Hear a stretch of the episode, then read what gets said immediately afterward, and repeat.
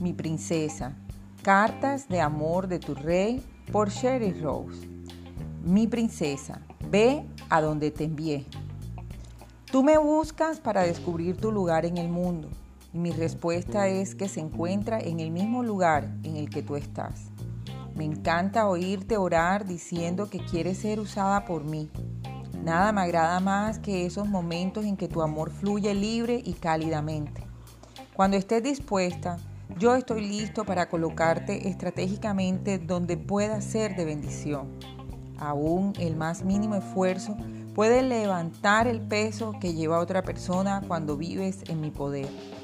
No siempre entenderás por qué te envío a hacer cosas que ningún otro comprende.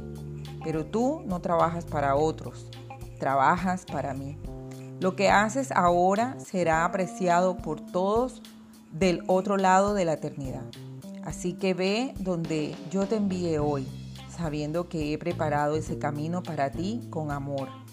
Tu rey que es el camino. Por lo tanto, mis queridos hermanos, manténganse firmes e inconmovibles, progresando siempre en la obra del Señor, conscientes de que su trabajo en el Señor no es en vano. Primera de Corintios 15, 58.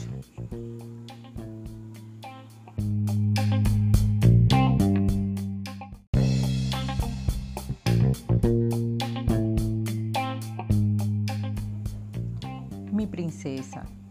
Cartas de amor de tu rey por Sherry Rose. Mi princesa. El amor no es un juego. Escúchame, mi princesa. El amor no es un juego, es un don. Yo sé que existen aquellos que no se preocupan sinceramente por tus emociones, pero yo te digo que tu corazón es de un valor incalculable. Reflexiona acerca de tus relaciones Tú que tienes un rango real, ¿a quiénes estás dejando entrar en la esfera privada de tu mundo? ¿Te acercan esas personas más a mí o debilitan tu fe y te alejan de mí? Yo di mi vida para que tú pudieras ser libre. No quiero que quedes atrapadas en el juego de las relaciones para lograr la aprobación de la gente.